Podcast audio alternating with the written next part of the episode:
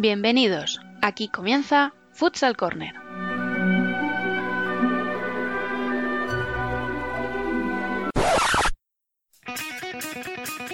Una manera diferente de entender el fútbol sala.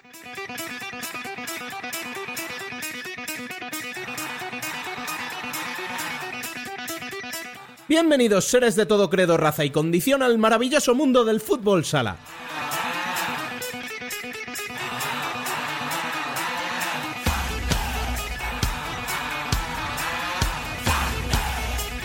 Arrancamos nuestro vigésimo tercer programa de la primera temporada, recordando como siempre que podéis estar al día de la actualidad del fútbol sala en futsalcorner.es y seguirnos en Facebook, Twitter e Instagram como Futsal Corner Web.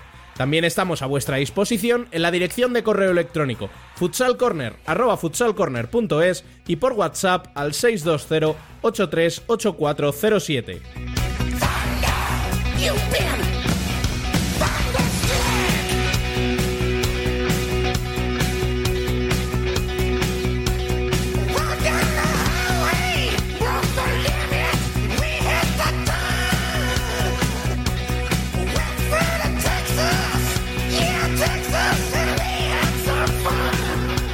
Después del parón de selecciones, volvemos a la rutina de la Liga Nacional de Fútbol Sala.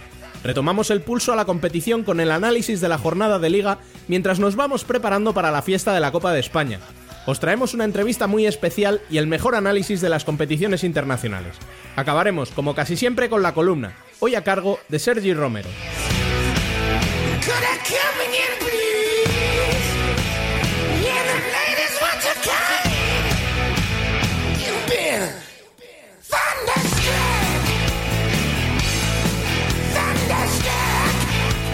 Con la música escogida por nuestra protagonista de hoy, arrancamos. Les habla un servidor Rubén Robles. Sean todos bienvenidos a Futsal Corner, una manera diferente de entender el fútbol sala.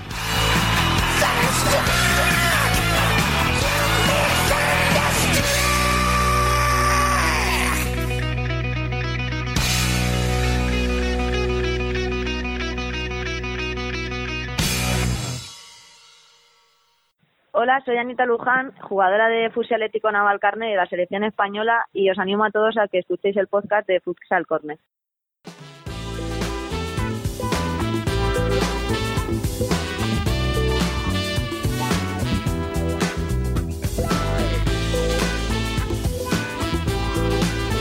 Las noticias con Rubén Robles y Alba Herrero.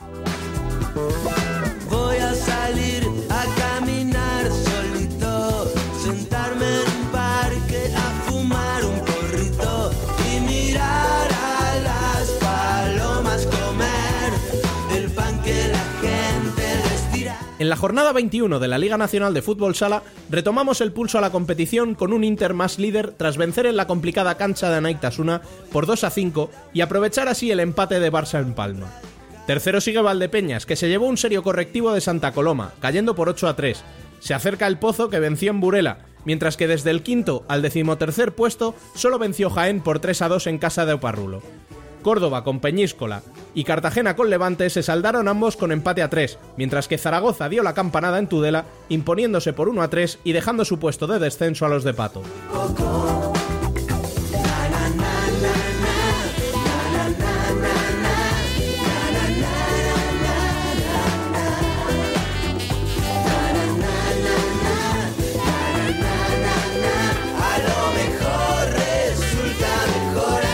Recordamos que la semana pasada también hubo Copa del Rey, en la que se clasificaron Barça por penaltis ante Burela, Industrias por el mismo método ante Talavera, Betis que venció a Peñíscola y Jaén derrotando a Cartagena.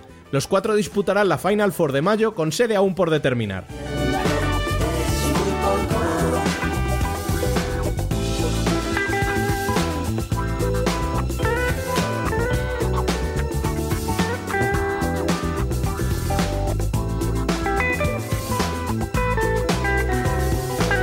La vigésima jornada de la competición femenina estuvo marcada por las goleadas de las punteras a domicilio.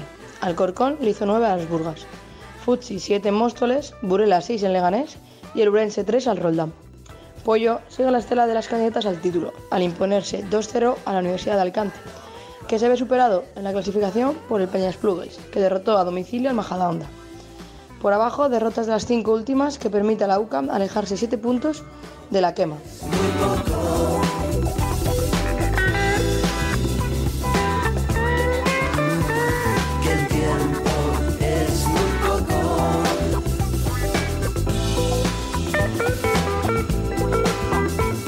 Y en segunda división se aprieta la parte alta con la victoria de Manzanares segundo ante el Betis primero. Desaprovechó Uma la oportunidad al no pasar del empate en casa de Colo Colo penúltimo. También empataron en la zona alta Ciudad de Móstoles y Noya, mientras que Talavera se impuso al Sira. La única derrota local de la jornada se produjo en Ceuta, donde Elche se llevó una importante victoria que le afianza en puestos de playoff. En la zona baja, victoria de Bisontes que se aleja a cuatro puntos del descenso, cayó Santiago en Murcia y Rivas en Barcelona.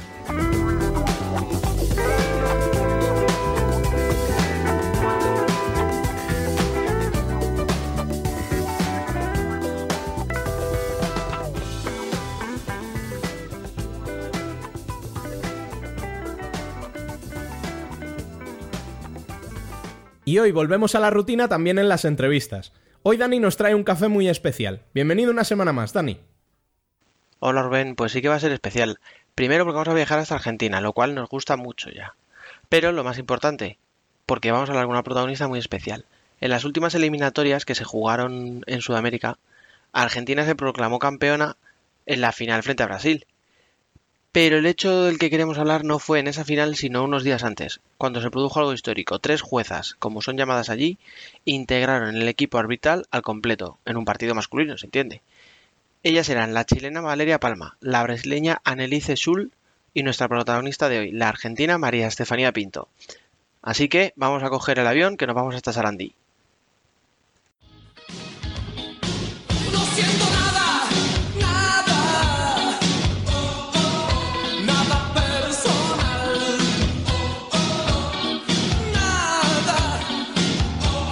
Hoy nos tomamos un café con Estefanía Pinto. Nada, nada personal, nada. Muy buenas tardes, Estefanía, ¿qué tal? Hola, buenas tardes. Bueno, para quien no te conozca, eres de Sarandí, ¿verdad? Tienes 33 años y, Sí. y te has convertido en una de las eh, tres protagonistas de esa fotografía histórica. ¿Cómo sienta ser la primera mujer que imparte justicia en un mundo tan masculino? Eh, es para lo que nos preparamos todas y, lo que soñamos, ¿no? Estar en una competición tan importante y, y al no haber eh, una competencia así a nivel femenino, eh, nosotras apuntábamos a participar en la de futsal masculino. Así que la verdad que estábamos muy contentas y, y la verdad que sí, se, o sea, nos sorprendió un poco la designación porque fue muy rápido todo, pero la verdad que nos, nos puso muy felices. ¿Y, y se siente la presión cuando es un partido así tan importante o, o se toma como un partido más al final? Eh, no, porque todos lo toman como algo muy importante, los técnicos, los jugadores, y nosotros también le, le damos la misma importancia. Era un torneo de eliminatorias que, que eso te lleva a un mundial.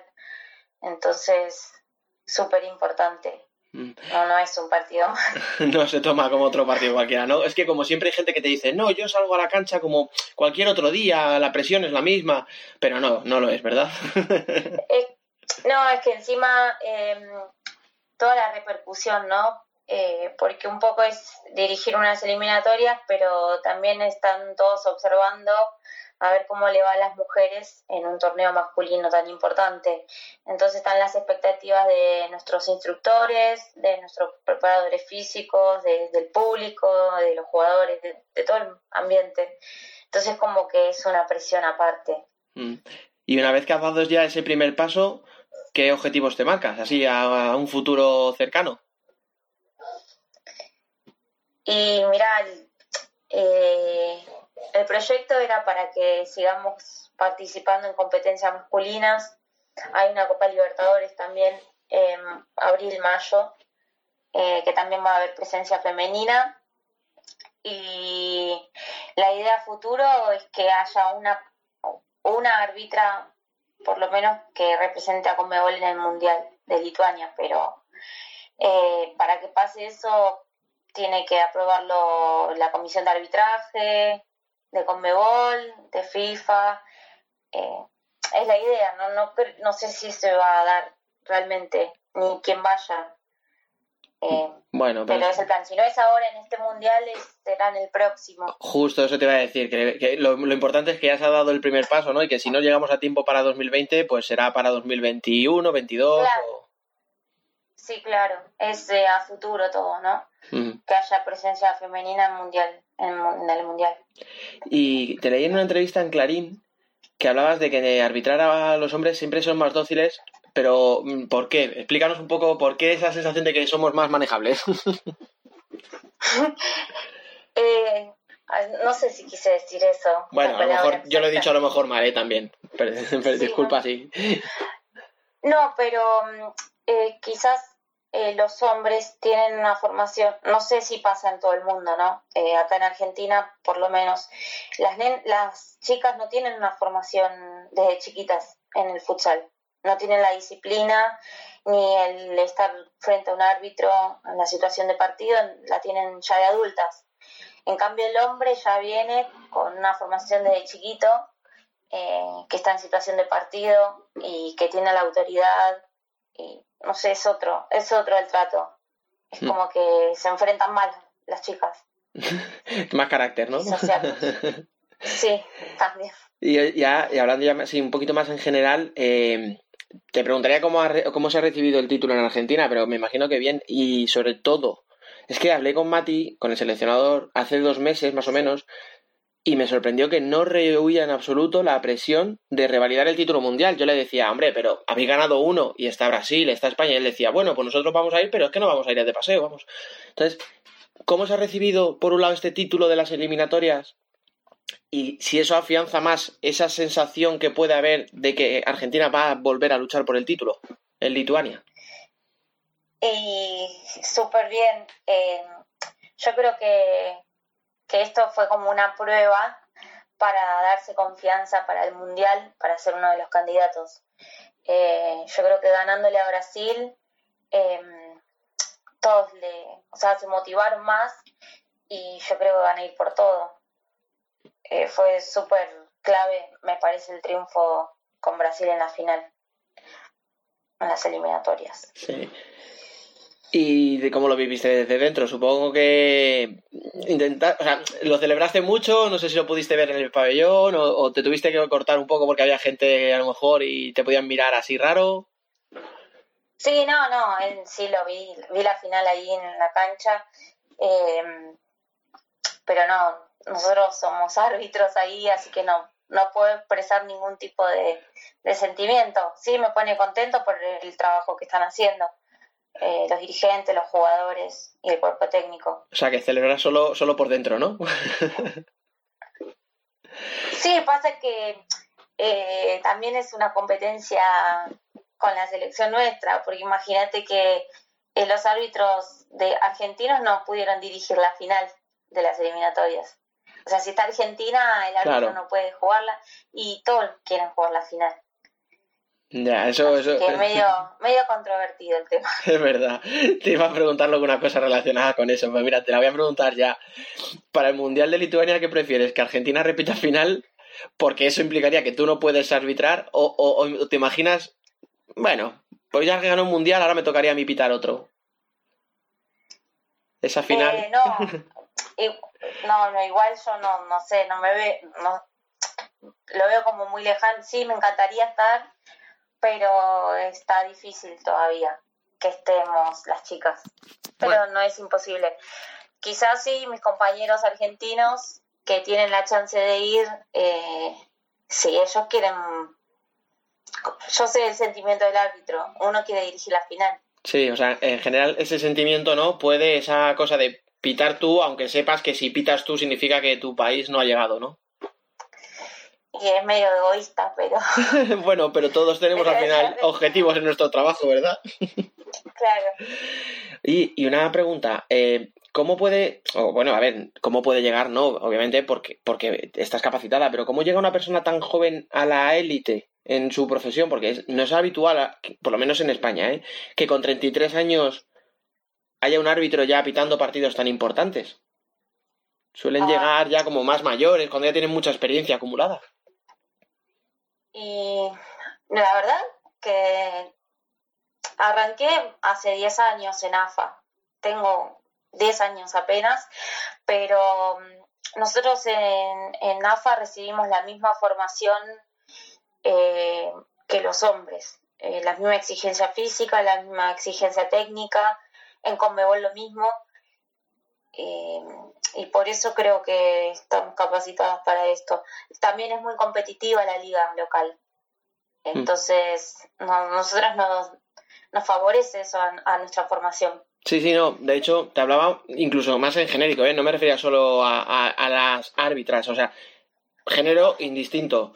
No sé, como que normalmente el árbitro o la árbitra, por- por- de forma indistinta, no suele llegar a, a la élite, digamos, hasta que no ha pasado los, pues no sé, 35, casi 40 años, ¿no? A veces.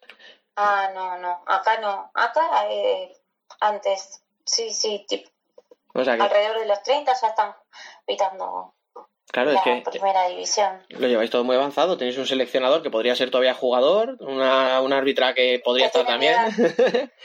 claro. Matías tiene miedo, o menos. Es verdad, es verdad. Sí, me acuerdo cuando hablaba con él que se le decía, digo, si, si, hay- entrenas a jugadores que son mayores que tú, claro, a ti te pasa lo mismo. O sea, es que, es que pitas a, a- a gente que, que te supera a lo mejor hasta en cinco años. O sea, por eso me, me llamaba la atención. Sí. Bueno, qué suerte para nosotros porque tenemos más camino para disfrutar. Exacto, eso es verdad.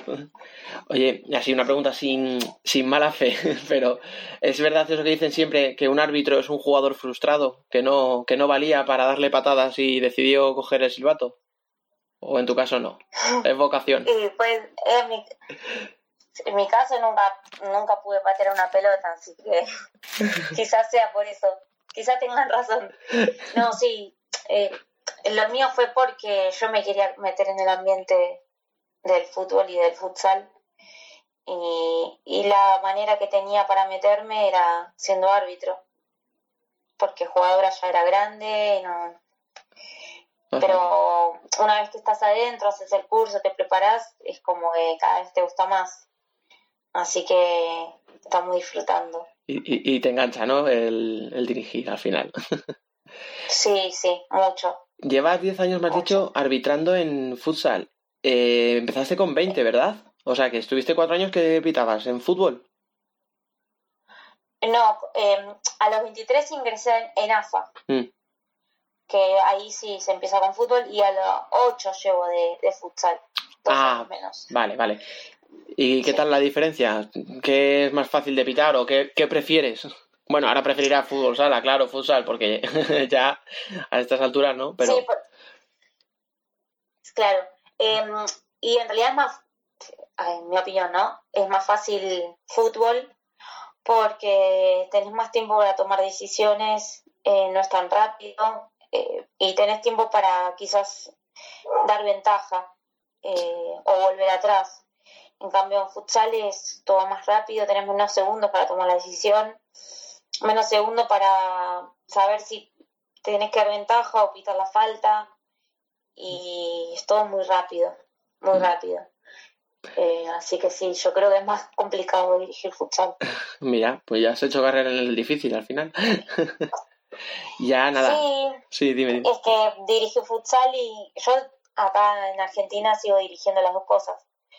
Entonces eh, vas a, a fútbol y eh, parece un paseo, porque tenés más tiempo para todo, entonces estás más tranquilo, tenés tiempo para decidir, eh, el futsal más exigente. Tiene que A ser, mí me gustan los dos. tiene que ser de todas formas complicado, ¿no? Cambiar un poquito la mentalidad de un partido a otro. En uno, porque uno va con el cronómetro se para, uno va con una- las faltas se cuentan, en el otro no, o sea, no sé. Que, Claro. pero bueno, Sí, yo ahora que vine del torneo tenía el chip de futsal y este fin de semana ya me tocó pitar campo, fútbol, mm, y ah, como me- hay dos minutos que te tenés que adaptar. Que de repente ves, la, cambiar ves el campo tan grande y dices, pero bueno. Ca- Cambiar la mentalidad. Claro, claro. Oye, nada, vamos a ir acabando. Pues te voy a hacer la pregunta clásica. ¿Cuáles son tus objetivos a corto plazo? Eh, me gustaría participar en otro torneo masculino. eh, quizás Libertadores o quizás algún otro eh, sub-20 que hay acá en Conmebol. El sueño de todo árbitro es ir a un mundial. Ojalá mm, no es ahora, el próximo. eh, me encantaría. Hmm. Sería como lo máximo. Hmm. Eh, también me gustaría que haya eh, desarrollo en femenino, que haya eliminatorias y que haya un mundial femenino oficial. Pero para eso creo que va, va a faltar más tiempo. Bueno, mira, hoy justo, hoy en- para nosotros que estamos ahora hablando tú y yo, se cumple un año del, de la final del primer europeo femenino de, de la historia. Nosotros desde aquí pensábamos que eso nunca iba a llegar, siempre había torneos, pero no eran oficiales, FIFA, UEFA, Claro. no... Oye, pues lo hemos conseguido. Ahora, pues ¿por qué no vamos a pensar, verdad? Que, que eh, Sí, todos claro. queremos un mundial femenino dentro de poco tiempo. Ojalá. Sí, ojalá sea pronto. Va a llegar, pero que sea pronto. Sí, como decía una compañera, que llegue, pero que llegue ya, ¿no? Que, no, que nosotros queremos verlo. claro. Pues nada, eh, era solo eso, para hablar un poquito contigo, para conocerte mejor, porque nos gustó mucho la noticia cuando la leímos. Y nada, darte las gracias y muchísima suerte, que seguro que, que, te, que consigues esos propósitos que, que te has marcado. Bueno, muchas gracias por, por interesarse y por, por meterse en, el, en este am- ambiente que es el arbitraje, que, que es medio raro, pero es muy lindo a la vez. Efectivamente, muchísimas gracias. Un abrazo. Gracias, saludos. La soledad me quema, me quema como metralla. Y arriba los corazones palpitan en las cornisas. El debate. Se sube por los faroles, muertos de risa.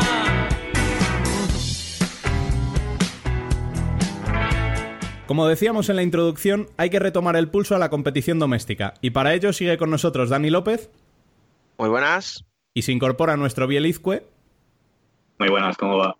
además de contar con dos amigos de la casa como son Carlos Escudero Hola, muy buenas tardes. e Ignacio Casillas. Hola, ¿qué tal chicos? ¿Cómo estáis? Bienvenidos a todos. Bueno, sin más, vamos a entrar en materia empezando por el líder, que amplía su ventaja. Sin embargo, el debate eh, es sobre si es más práctico que vistoso. ¿Cómo lo valoráis desde la distancia, Ignacio? Pues sí, no, a priori es lo que parece. y sobre todo si, si ves el condense del partido, ¿no? Desde la, desde la página de la Liga Nacional, pues todavía más, porque se ve que Osasuna tiene ocasiones clarísimas para, para adelantarse, matar el partido, llámalo como quiera llamarlo, y sin embargo, pues es Inter el que llega cuatro o cinco veces y pam, pam, pam, ¿no? Y, y- te mata el partido. O sea que sí, bueno, en, en- es verdad que desde el principio de temporada no se ve a un Inter eh, alegre en el juego, ¿no? Yo creo que es, eh, es como más lo tienes que definir, alegre. Pero sin embargo, pues ha sacado el modo eficacia y con, con ahí retazos de Gadella, retazos de Pito de vez en cuando, retazos de Ricardiño, Humberto cuando ha estado bien de forma, pues ahí está, ¿no? Líder y, con cinco puntos de ventaja y, y que les quiten lo bailado. ¿no? Yo creo que han tirado más por la practicidad que, que otra cosa, ¿no? Yo me acuerdo que hace mucho lo dije, que Tino había tirado por. O sea, había planteado una cosa que era: vamos primero a asegurar lo que menos más nos ha fallado, que era la defensa. Mm. Y a partir de la defensa está haciendo un equipo, está mu- buscando mucho el contragolpe, mucho robo de balón en, en campo contrario para tener ocasión tal. Al final, los virtuosos de Inter, ¿quiénes son? Pues en su día era batería o era un Ribillos, o sea, jugadores que tenían de borde, tal, Ricardiño, por supuesto. Eh, que por cierto yo le he criticado y ahora también reconozco que el otro día hizo un partidazo y estuvo mucho más implicado y mucho mucho más metido en el partido de lo que le había visto últimamente. Pero es que al final es lo que tú has dicho, o sea, de los más destacados es Gadella, y Gadella es que no es vistoso, o sea, Gadella es una fuerza de la naturaleza, o sea, te mete un golazo de un tiro que es que, que es que no hay Dios que lo pare, por muy bien o muy mal que esté colocada esa barrera, o sea. Y luego, pues tienes jugadores que están destacando como Humberto, que es lo mismo. O sea, Humberto tampoco es un tío muy elegante. O sea, no, no, no, no le ves un juego fluido, un, un regate, un tal, pero es eficaz. Mm. Cuando está que- bien, es eficaz. Es que también, también creo que en la línea de lo que estás diciendo, Dani, es que la plantilla que tiene, que tiene Inter tampoco es para jugar bonito. Es decir, eh, quitando a Ricardinho y, su magia, no tienes un jugador que, que desborde, un jugador que, que- te haga virguerías, sino es un, yo creo que es un equipo formado más para el oficio que para lo, que para lo bonito. Y bueno, el, lo que vimos eh, ante Shota es una continuación de lo que está en toda la liga, que sí que es cierto que siempre va a estar la sombra de lo que ha pasado en, en Champions y, y tal, pero si nos ceñimos a la competición doméstica, como estaba diciendo antes, antes Rubén, eh, Inter es líder, Inter le saca 5 puntos al, al Barça, Inter es el equipo con mejor eh, diferencia de goles a favor, goles en contra, y Inter es eh, eficacia, al final, al final de cuentas, efectividad. Pero Es sin que no- embargo, se le critica. Sí, pero No es una crítica dura, pero todavía sí que se le ponen peros. Pero Da- Dani, yo por ejemplo, no sé si estaréis de acuerdo conmigo o no, yo, pero sí, esto sí es algo que lo he pensado más veces durante la temporada. Yo, a mí este Inter se me asemeja mucho al Barcelona de Carmona. Eh, o sea, un equipo que, que no se cede de- en, en vistosidad, pero es que son, son un martillo pilón, son un mazo. O sea, es lo que tú dices, Gadella, eh, no sé, se tendría que llamar Gadeumann, porque es como un alemán, el tío va pom, pom, pom, pom, y hasta que no... Sí, sí, claro. es un poco brasileño en ese sentido, Sí, verdad. sí, o sea, es una cosa, y si os acordáis del Barça de Carmona, se le criticaba porque a pesar de que lo ganaba todo, era un equipo que se dedicaba a estar, vale, tampoco encerrado atrás, pero estaban defendiendo en medio campo, esperaban su oportunidad y pam, pam, dos mazazos y habían matado el partido. Pero yo, yo creo que el Barça de Carmona tenía plantilla para más que el actual del Sí, Inter, sí. o por lo menos la convocatoria que lleva eh, Tino a, a- a- a cancha de Sota. Sí, sin duda, Carlos. O sea, el Barça en aquella época era, era el, super equi- el super equipón de la historia, ¿no? Pero, pero bueno, yo me refiero a la manera de jugar, ¿no? Lo que es, Sí, bueno, sí. pues tenemos unas características, vamos a aprovecharlas. ¿Cuáles son las características? Defensa. Vamos a defender, vamos a jugar un poquito con la paciencia de los otros equipos, porque si, viendo los goles que. los dos primeros goles que mete Inter contra Sota, es que son dos errores garrafales de Sota. O sea, que es una cosa. Claro, Que pero bueno, si es un eh. partido puntual, dices, bueno, mira, ha sido mala suerte para Sota, tal, pero Inter no va a llegar así muy lejos.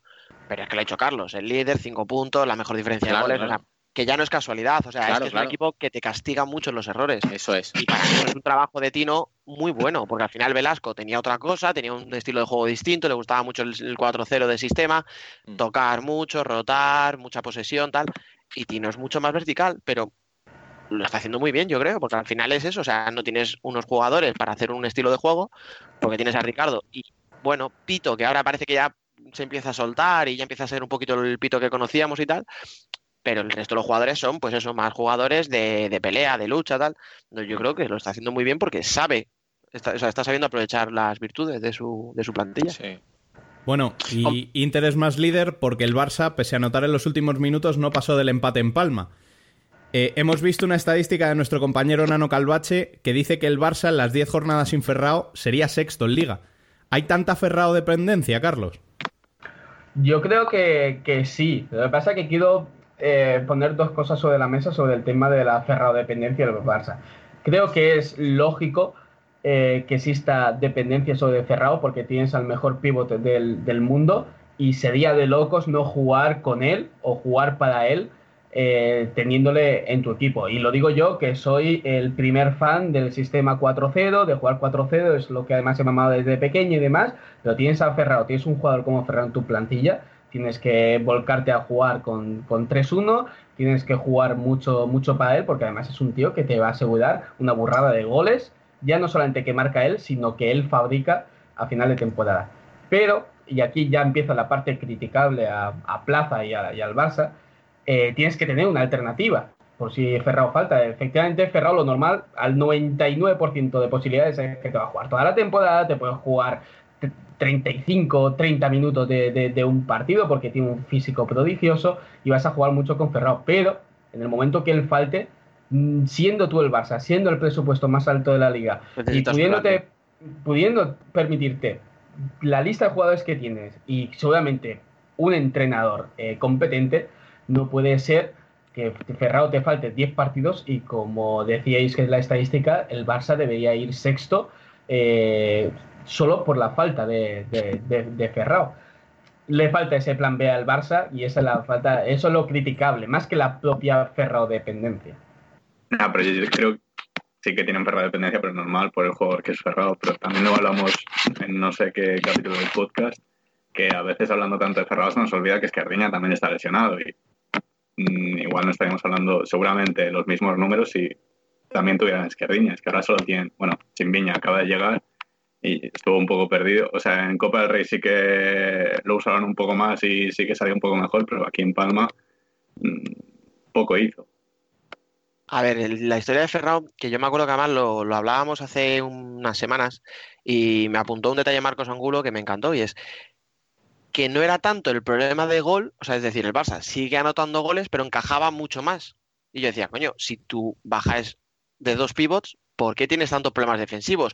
Hombre, pues primero, porque antes era, tengo, me vienen a presionarme en mi pista, pues pego un pelotazo para arriba. Mm y claro. me quito de encima el problema. Ahora tengo que intentar sacar el balón y hay mucho más riesgo de perder el balón en mi propia. Claro. En mi propia Ahora tengo, tengo que elaborar. Tengo claro, que elaborar. esa es la primera. Y la segunda, Adolfo se está pegando una minutada que flipas a jugar arriba porque no tiene el Barça una referencia arriba. Y Adolfo, siempre que al Barça le atacaban de 5, era el, el. O sea, estaba en el vértice y se pegaba a correr para izquierda derecha, te barría para los dos lados, robaba 50.000 balones y metía goles y tal. Y claro, ahora ya, cuando se está perdiendo 30 minutos por partido, cuando llega a esos minutos finales con el portero jugador, es que no le da la vida. Y, y ahí el Barça está encajando mucho de portero jugador. Y ahí pues, y ahora es cuando, y ahora es cuando te das cuenta que no haber usado a Rugger, que no haber usado a Arthur, que no haberlos metido en la rotación, que no tenerlos en forma, pues te está pasando factura, ¿verdad? Porque claro, como has tirado de los siete jugadores toda la liga que tenías. Claro, pero mira, ves, igual que hablábamos, por ejemplo, de los jugones de Inter o de la falta de jugones en Inter, Joder, es que yo hubo un momento ayer que el Barça estaba jugando con. A ver, no tengo que hacer memoria, pero es que me parece que era Lozano, Diego, Adolfo. Y ahora ya no me acuerdo del cuarto, pero ya. Joseli, o sea, Joselito, creo que era. Y Joselito. Es, que, es, que, son cuatro tíos que te pueden tirar desde fuera del área, los cuatro tíos con regate, con. O sea, es que. Y de los cuatro, tres expertos, vamos, en mil batallas, ¿sabes? O sea, es que no tiene mala plantilla. Como para Dani, tener... es que es que eso es lo que me llama a mí la atención del debate, ¿no? La ferrado dependencia o no. O sea, sí, tienen ferrado dependencia, eso es algo evidente. Pero lo que a mí no me cabe en la cabeza es como un club como el Barcelona, que tiene la plantilla que tiene, o sea, que tiene, no nos engañemos, tiene tres quintetos que podrían estar luchando por entrar en playoffs cualquiera de ellos. Sí. Y ya no hablamos de ganar títulos, sino mmm, que ya sería ponerlo muy top, ¿no? Pero por entrar, o sea, son equipos de playoffs cualquiera de esos tres quintetos separados. Se te lesionan dos jugadores, que es verdad que son de lo mejor que tiene en el equipo. Es que el Barça no debería estar pasando esos problemas ni con Ferran ni sin él. Vale, luego sí que hay Ferran dependencia. Claro, es que eso es lo, no, pero que eso es lo que me llama la atención, ¿no? Que hablamos. Claro, sí, sí, no juegan igual, no tal, pero es que deberían jugar igual. O sea, te quiero decir, el Barça debería ganar. Por obligación. Es que, que, me, que me digas que Pato en, en Navarra, eh, Claro. Budela, Zaragoza, Claro. eh, juegue con, con siete tíos, bajas. juegue con siete tíos y se le- de esos siete tíos se le lesiona uno, se le lesiona dos, pues claro que entiendo que, que, que baje en el nivel. Bueno, de hecho, ahora que menciona a Pato, es algo que hemos visto a lo largo de la temporada con Navarra, que eh, ha tenido muy mala suerte con las lesiones, lo entiendo.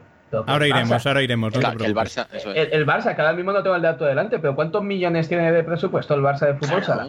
Es que no puede ser que se te lesione dos tíos, por muy importantes que sean y por muy buenos que sean, y que no tengas planes. Yo creo que ahí donde está eh, el problema, el, el raíz del- la raíz del problema es la dirección técnica, es el propio Eso. entrenador y la gente que le rodea que no es capaz de sacarle un plan B a las lesiones de Ferrao y de, de Esquerdiña. Eso. Carlos ha leído muy bien lo que quería decir.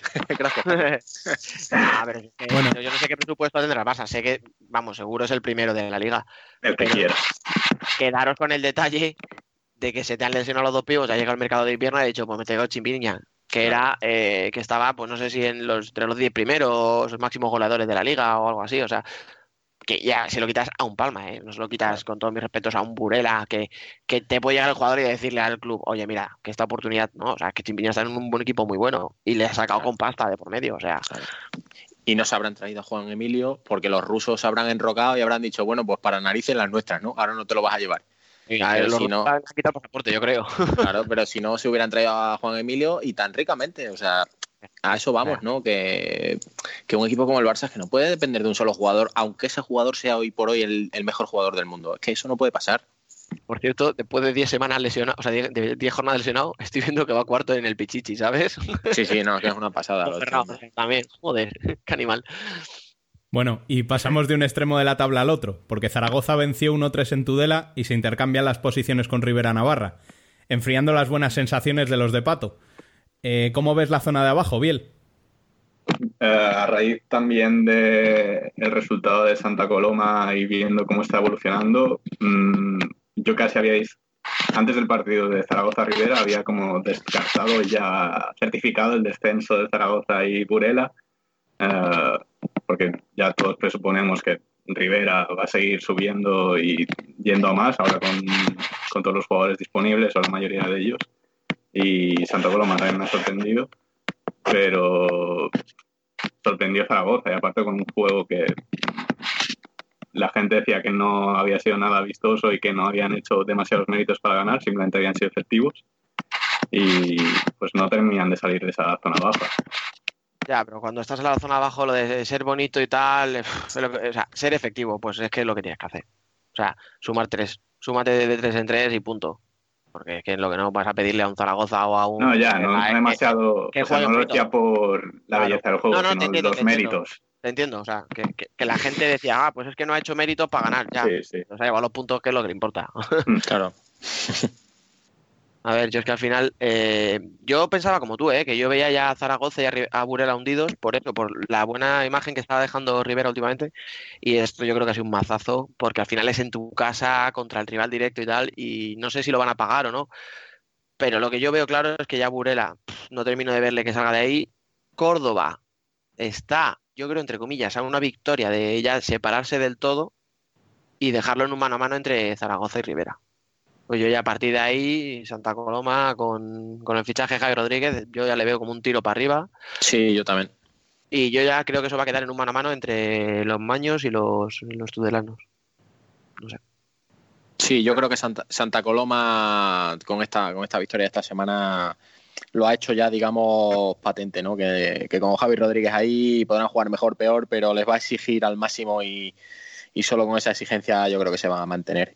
Burela yo lo veo mal, lo veo bastante mal, porque al final jugar con la espada de, de Damocles encima no es como por ejemplo en la Copa, que no tienes nada que perder, ¿no? Como, como les pasó en el, en el Palau, pero la liga es otra cosa, ¿no? Empiezan los nervios, sabes que si no ganas, porque ya en la situación que están tienen que ganar sí o sí. Y te entra la presión y no es lo mismo. Y Zaragoza, la verdad, que ha dado un golpe encima de la mesa. Yo tampoco esperaba que Zaragoza fuera, fuera a sacar la victoria de, de Navarra. Y al final Navarra hmm, tenía mm, buenas sensaciones, pero pero es que ese tipo de derrotas hacen mucho daño. ¿eh? Te- en la mente eso te pesa luego bastante. Sí, sí, o sea, este es, como se diría, un jarro de agua fría. O sea, les Sí, ha sí, dejado helado. Ahí abajo, sin duda alguna, Santa Coloma es el que mejor pinta tiene. Córdoba yo no lo quitaría de la lucha ni, a- ni con esa victoria, son solamente tres puntos. Por ejemplo, eh, Santa Coloma ya saca siete puntos, es un colchón bastante decente. Córdoba tres puntos, también tiene una plantilla que, por muy bien que lo hemos visto en la ida y demás, eh, carece de experiencia en primera división, eh, más allá de la primera, del quinteto titulado, la primera rotación. Y yo creo que también va a sufrir, va a ser una lucha por una plaza entre Córdoba, Zaragoza y Rivera Navarra, que bueno, debemos saber quién la, quién la gana. Es muy difícil apostar entre estos tres, porque por un lado Córdoba carece de experiencia, Zaragoza es un equipo muy irregular, lo mismo eh, cae mal y llega a, Tudela y le mete un 1-3 al equipo de Pato. Y en Rivera Navarra es eso, precisamente tenemos a Pato, que además lo han renovado en estos últimos días, que es un detalle, bueno, no sé si arriesgado tanto por parte del club como por parte de Pato, vista la situación, pero que nos alegra de, de que ese idilio entre Tudela y Pato conti- continúe, ya sea el año que viene en primera o en segunda. lo- eso ya me parece que hasta final de temporada son cosas que no vamos a saber porque va a estar muy igualado entre esos tres, entre esos tres equipos de aquí a lo que queda de, de temporada, que nos quedan 10 jornadas, ¿no? Si no me equivoco. Eso es. Sí, de hecho estaba viendo las, la- que se- hay jornada entre semana, con lo cual a lo mejor hay gente que lo está escuchando ahora después de haberse disputado ya la siguiente jornada. Bueno, la siguiente que es la aplazada en realidad. Y es que Aspil juega en el Palau. Córdoba juega en Murcia. Y Zaragoza juega en casa contra el Jaén. O sea que de los tres parece lógico que el único que tenga opciones de sumar es, Zaragoza, precisamente. Zaragoza. Que yo decía, si Córdoba suma una victoria, pero claro, es, es separarte cuatro puntitos, que es como un margen muy amplio y tal. Pero claro, es que mm, lo más normal es que al fin de semana lleguemos o más apretados o como está. Pero no, como está. no pinta que la jornada sea muy entre semana muy propicia para Córdoba o para, para Rivera, ¿eh? Y hay un enfrentamiento directo todavía entre Zaragoza y Córdoba, ¿eh? Uf, ese, ese puede ser trágico. Fratricida. ¿Sabemos cuándo? Es que no me encanta. recuerdo exactamente, pero lo estuve mirando ayer. Y sí, sí, queda uno. Madre mía. Ese- Puede ser la, la jornada de salvación de, de Rivera si se juega, bueno, si llega ya apretado, esa es pues una jornada muy clave precisamente para el tercero en discordia. Y a Zaragoza me ha parecido también que le quedaba Burela, ¿eh? Mira, jornada 26. Puede ser, porque cuando nosotros mirábamos para la Copa de España y hablábamos también de la zona del descenso, sé que las últimas jornadas hubo muchos enfrentamientos directos. Sí, no, no. Va. A ver, lo bueno, claro, digo lo bueno porque yo estoy en Madrid y ni, ni- ni soy de Córdoba, ni soy de Rivera, ni soy de Zaragoza. Lo bueno va a ser que no va a estar, no, no va a haber dos equipos abandonados ahí abajo. No, no, no. O sea, va a estar bonito porque va a estar muy competido. A lo mejor, bueno, pues no sé, llegamos a falta de dos jornadas con un equipo cuatro puntos por debajo, pero la pinta que tienen es que van a estar en la última jornada todos ahí, o sea, todos, me refiero, estos tres, por lo que decimos, porque Peñíscola va a bajar, pero no tanto en teoría como para preocuparse por el descenso. Santa Coloma en teoría ya está cogiendo vuelo y tampoco va a pelear, o sea, yo veo tres por un, por un puesto. No sé. Ah, está bonito. Y ahora que lo mencionas, Dani, qué bueno es eso de que llevemos varias temporadas sin que un equipo se retire a mitad de temporada, ¿eh? Ya. Qué bien habla eso yo. de cómo están las cosas. Me acordaba yo de los años estos en los que Uruguay y Tenerife, los pobres, tenían que competir Sí, media sí. temporada con el, con el filial, que venían a, que venían a Alcalá y tenían que met- y les metían 17 goles, un Jumilla, efectivamente, que tenía que liberar siete tíos de la primera plantilla en diciembre. La verdad es que sí, por eso digo. Que al final incluso Burela estamos hablando, pero bueno, Burela tiene un partido menos. Burela, si Burela. gana, empata a 13 con Rivera y se queda sí. un punto de la salvación. Lo que pasa que es verdad que transmite menos que el resto. No, hombre, y que los ficha- y que los fichajes de Burela, porque, por ejemplo, yo a, a Sandedelo sí que lo conozco más porque, bueno, pues porque en las redes sociales al final nos conocemos todos y lo he seguido, ¿no? Mm, pero tampoco los fichajes de Burela son fichajes que digas Sí, que- te que- pueden cambiar las tornas, ¿sabes? Claro. Mm, A ver, no, ojo, no digo, no- ni mucho menos digo que sean malos jugadores, ¿eh? Ojo. Pero No, no, pero- Son, no son esos fichajes que dices, bueno, es que con esto damos la vuelta a la situación, ¿no? Sí, das ese paso que hace falta para, para salir, sacar la cabeza. Claro. No es, por ejemplo, un Juanqui en Zaragoza. Que sabes que Juanqui, si- estando en forma, y además yo lo conozco personalmente y sé cómo es, es que Juanqui en forma te va a asegurar 20 goles en la segunda vuelta. Y esos Que 20 goles en un equipo que lucha por abajo son muchos puntos. Es que Juanqui tiene mucho gol. Lo que pasa Claro. es que se fue a Italia y nos creíamos que se estaba jubilando. Y es que allí se estaba hinchando. Ah, es que las Claro. defensas de Italia no, ya estamos en las mismas de siempre. Claro, Es que a lo mejor el chaval es muy bueno, ¿sabes? claro. Bueno, y finalizaremos con una cuestión que florece de vez en cuando: el uso y abuso del portero jugador. Esta vez por el partido copero entre Barça y Burela. Creo que hubo un tuit de, del entrenador del Barça quejándose sobre ello. No sé si a vosotros ya os cansa un poco el tema, Dani. Sí, de hecho, lo que pasó fue que en rueda de prensa eh, dijo unas palabras que ya la gente leyó un entrecomillado, bueno, en fin, total, que tuvo que Andreu Plaza, que no es para nada eh, activo en Twitter, No. tuvo que cogerlo, yo seg- seguro que le dio a lo de recuperar contraseña porque se le había olvidado. y, y tuvo que poner ahí que no quería decir lo que la gente había pensado, etcétera, etcétera. A ver, entendiendo lo que él quería transmitir, o sea, es decir, que este tipo de juego no favorece el espectáculo y tal, pero es que al final un entrenador no está para favorecer el espectáculo. O sea, es decir, Marrube lo que quería era meter a su equipo en la Final Four. No quería enganchar a nadie al fútbol sala. O sea, claro, no podemos pedir a un entrenador de un equipo que se juega la vida, que se ha metido el viaje en el día, que está con el agua al cuello en, en la última posición de, de liga. Claro, y queremos que, que dé espectáculo, que juegue bonito y tal, y que se vaya con 12 goles del Palau. O sea, es que, entonces, claro, que no nos gusta el portero jugador defensivo cuando tienes a dos tíos metidos en campo propio, tocando despacio para dejar pasar los minutos y tal, pues no, a nadie le gusta. Pero tú eres el Barça. Yo me acuerdo que eso a Inter se lo intentaron hacer hace no mucho. Inter ah, en Córdoba, mira, perdón, o sea, en Córdoba no, contra Córdoba en Torrejón. Pues es que y además luego lo reconoció Maca. Dijo, es que necesitábamos frenar un poco porque nos metieron tres goles muy rápido. Estábamos con cuatro faltas y sacó portero jugador para contemporizar. Con 3 a 0 en contra. O sea, simplemente para parar un poco porque les estaban viendo por todos los lados.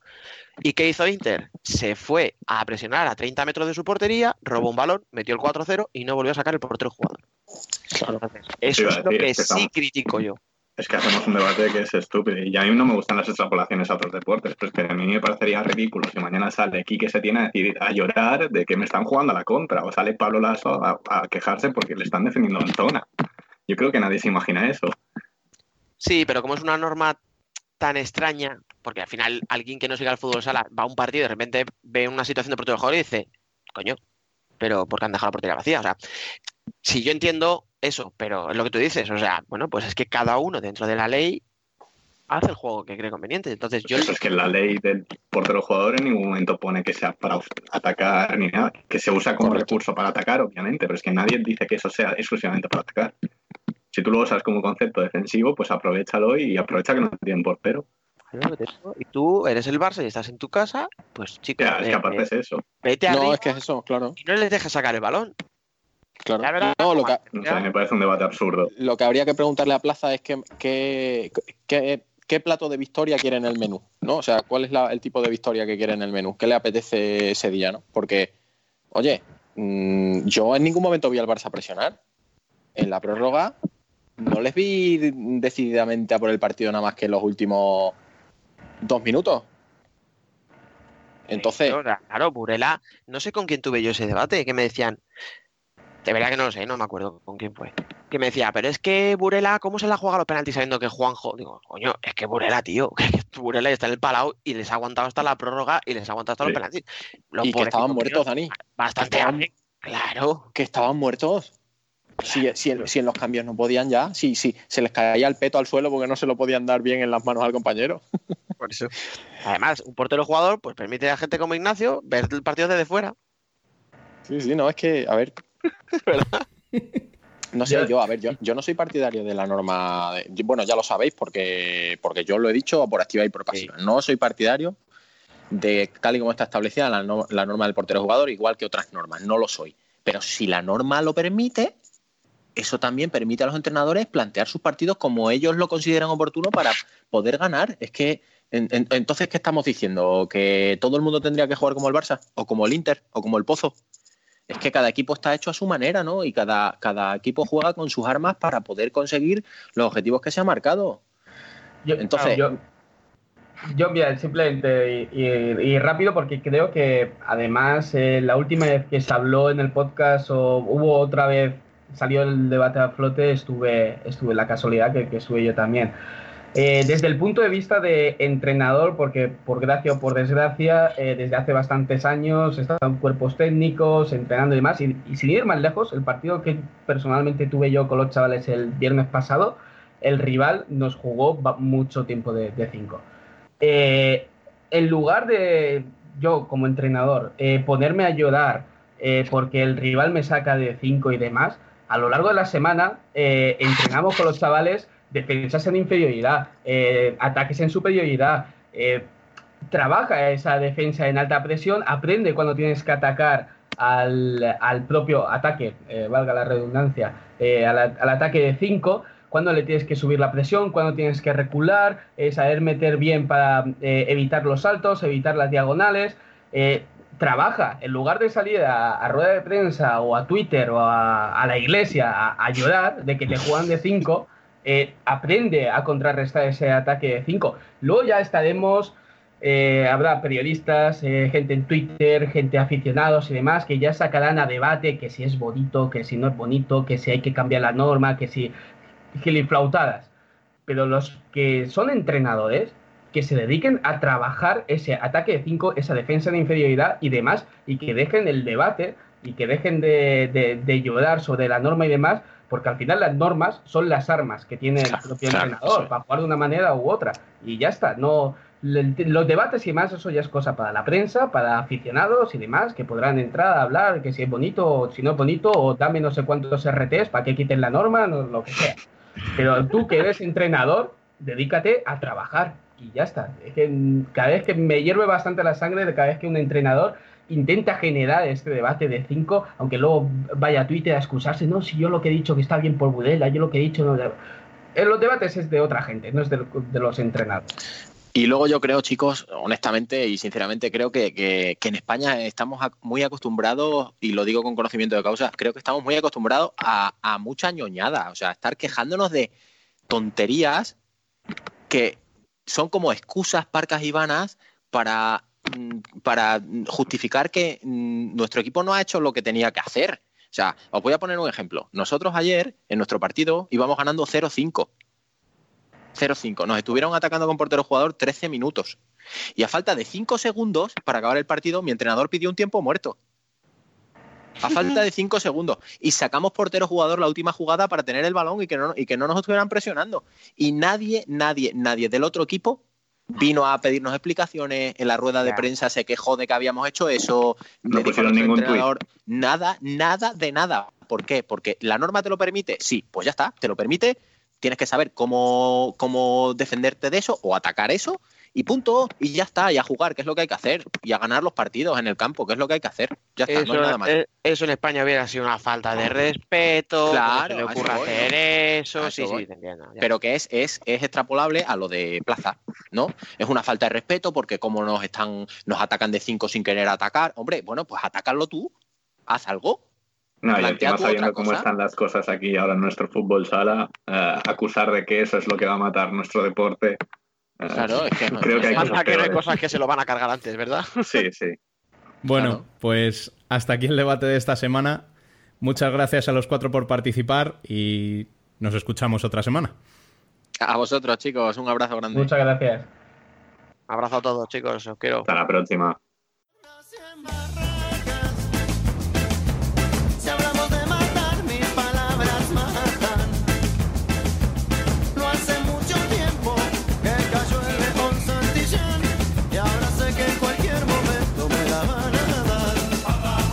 Worldwide Futsal.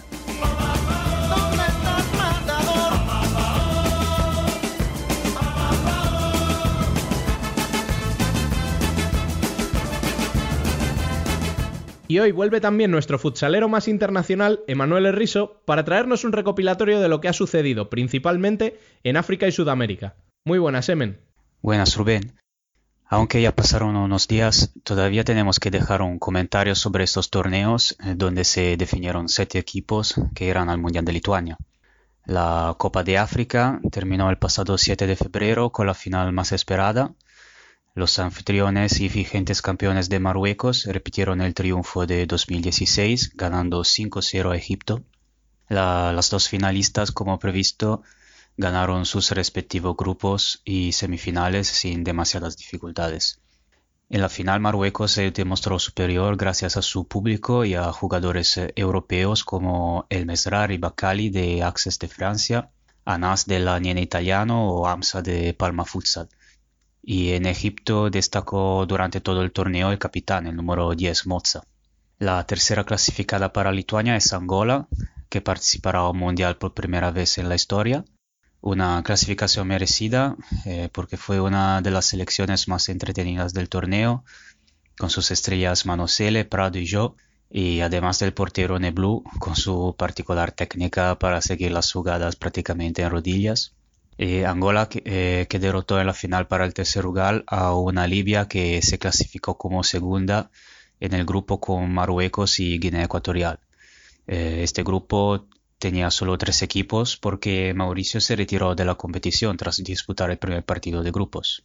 Se retiraron, pero ¿por qué? Pues por cuestiones políticas. La, la sede de la Copa de África fue el Ayun, en el Sahara Occidental, eh, un territorio objeto de disputas territoriales entre Marruecos, que ocupa el área, y el Frente Polisario, que rechaza la ocupación y reclama la independencia de la región. Y la soberanía de Marruecos no es reconocida por las Naciones Unidas y ni por muchos gobiernos nacionales. Entre ellos, el gobierno de Mauricio, que ordenó a su selección abandonar la competición cuando ya había empezado. Curiosamente, Mauricio estaba en la Copa de África para sustituir a Sudáfrica, que había decidido boicotear el torneo por la, misma razón. Y volviendo a las pistas, la mayor decepción fue Mozambique, tercer clasificado en 2016, participante en el Mundial de Colombia, que perdió los tres partidos de su grupo. Y también nos esperábamos un poquito más de la Guinea Ecuatorial de Mr. Iníguez, Roberto Tobe, Kenny y Juan Embaga, que ganó el partido inaugural con Mauricio, que se reveló inútil, pero cayó en el desempate con Libia para la segunda plaza. Y tras la Copa de África, saltamos el charco hasta Sudamérica. ¿Qué puedes contarnos de la competición allí? En el torneo de clasificación de Sudamérica también tuvimos la final más esperada, o sea, Brasil-Argentina. Eh, Brasil fue, mm, se demostró muy superior hasta, hasta la final. Eh, llegó, llegó allí sin goles en pasivo y con 24 en activo. Argentina sufrió algo más en los partidos de grupos, pero yo creo que ganó con mérito la final jugando con mucha intensidad y con un super bajo palos. El albiceleste que celebró, celebró mucho este título porque, bueno, eh, este torneo de eliminatorias este año tenía un significado particular porque la, la, Copa América de Chile el pasado octubre fue cancelada por, la, por las protestas. La otra clasificada sudamericana, el Venezuela, del aniquilador eh, Rafael Morillo. Muy buen Venezuela, que se clasificó mundial por primera vez, eh, ganando tres de los cuatro partidos del grupo clasificándose segundo. Eh, en particular ganó el enfrentamiento clave contra Uruguay, que era su principal rival para la segunda plaza. en el otro grupo se quedó fuera Colombia, tercer clasificado en el Mundial de 2012, anfitrión de 2016 al perder el desempate con Paraguay, eh, Paraguay de los grandes hermanos, los Ayala y los Salas. Para la albirroja será la quinta participación consecutiva. Bueno, bueno, con esto ya el Mundial de Lituania toma forma. Sí, tras el último parón de selecciones ya conocemos 13 de las 24 selecciones participantes al Mundial. Eh, claramente los anfitriones, Lituania, y luego los primeros fueron a clasificarse fueron Isla Salomón para Oceanía, luego los europeos de Rusia, España, Portugal y Kazajistán, y eh, Egipto, Marruecos, Angola como representantes africanos, Brasil, Argentina, Paraguay y Venezuela para Sudamérica. ¿Las selecciones de qué confederaciones nos faltan entonces? Pues faltan las eh, dos ganadoras de los playoffs europeos en abril, es decir, eh, Finlandia, Serbia y Croacia, República Checa. Los miembros de CONCACAF, América del Norte y Central, y los de Asia. Eh, de la CONCACAF Futsal Championship, que es también el torneo clasificatorio para el Mundial, conocemos fechas, sede y participantes. tendrá lugar del, primo, del primero al, al 10 de mayo de, en Guatemala.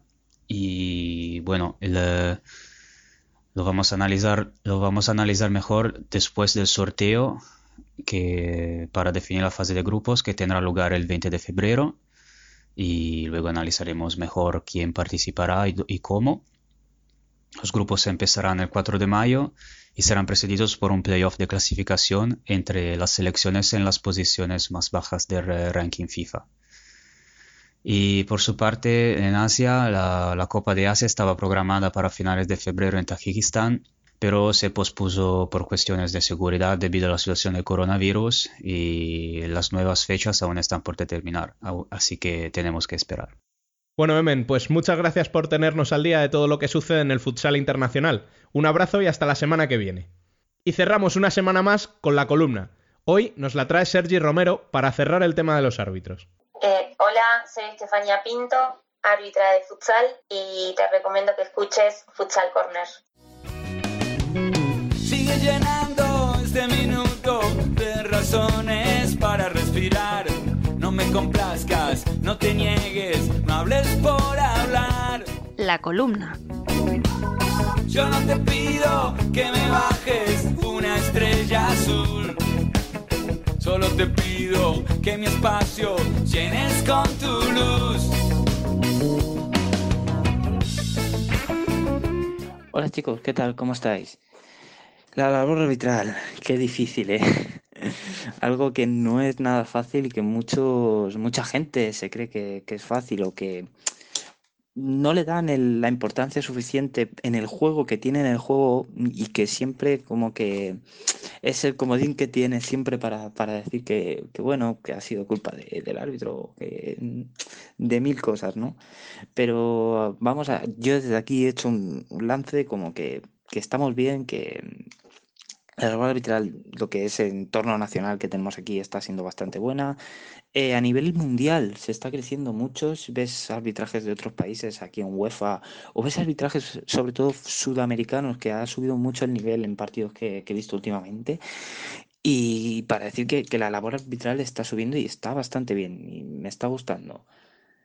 Eh, también eh, quería destacar lo, lo difícil que, que es últimamente mm, la labor, eh, la labor arbitral para las mujeres. Hay muchas mujeres que se están adentrando ahora en, en el mundo del arbitraje y sobre todo mm, yo desde aquí, desde mi punto, desde donde yo estoy, aquí en Cataluña, en la Liga Catalana de Fútbol Sala está incentivando mucho el ascenso de, mujeres eh, y creo que respecto a otras comunidades autónomas, estamos hablando aquí de España, estamos muy avanzados y sobre todo creo que a nivel de, sociedad se, ha avanzado mucho porque eh, no ves tanto nivel de, entre comillas, desprecio, que no lo debería de haber en ningún caso, ni, mujeres ni hombres, pero eh, no hay un nivel de desprecio que a nivel de sociedad, que como mirar mal o como, mira, porque es mujer, se ha avanzado mucho en eso. Yo creo que hace 10 años, 10, 15 años, mm, no, hubo- no estaba igual, había muchas menos mujeres, pero se miraba mucho peor y creo que, hemos avanzado como sociedad y creo que, que para hoy en día para una mujer es algo más fácil dedicarse, pero no del todo, aún queda avanzar mucho como sociedad, pero estamos avanzando mucho y, y desde luego mm, es, es algo bonito también ver a mujeres arbitrar, que la élite no son muchas. Pues hasta aquí llegó nuestro vigésimo tercer programa. Os recordamos que para estar al día de cuanto sucede en el fútbol sala, podéis leernos en nuestra web, futsalcorner.es, y en Twitter, Facebook e Instagram como Futsal Corner Web. Asimismo, cualquier sugerencia podéis dejarla en nuestro correo electrónico futsalcorner@futsalcorner.es o a través del WhatsApp al número 620-838407. Volvemos el martes que viene. Hasta entonces, sed felices.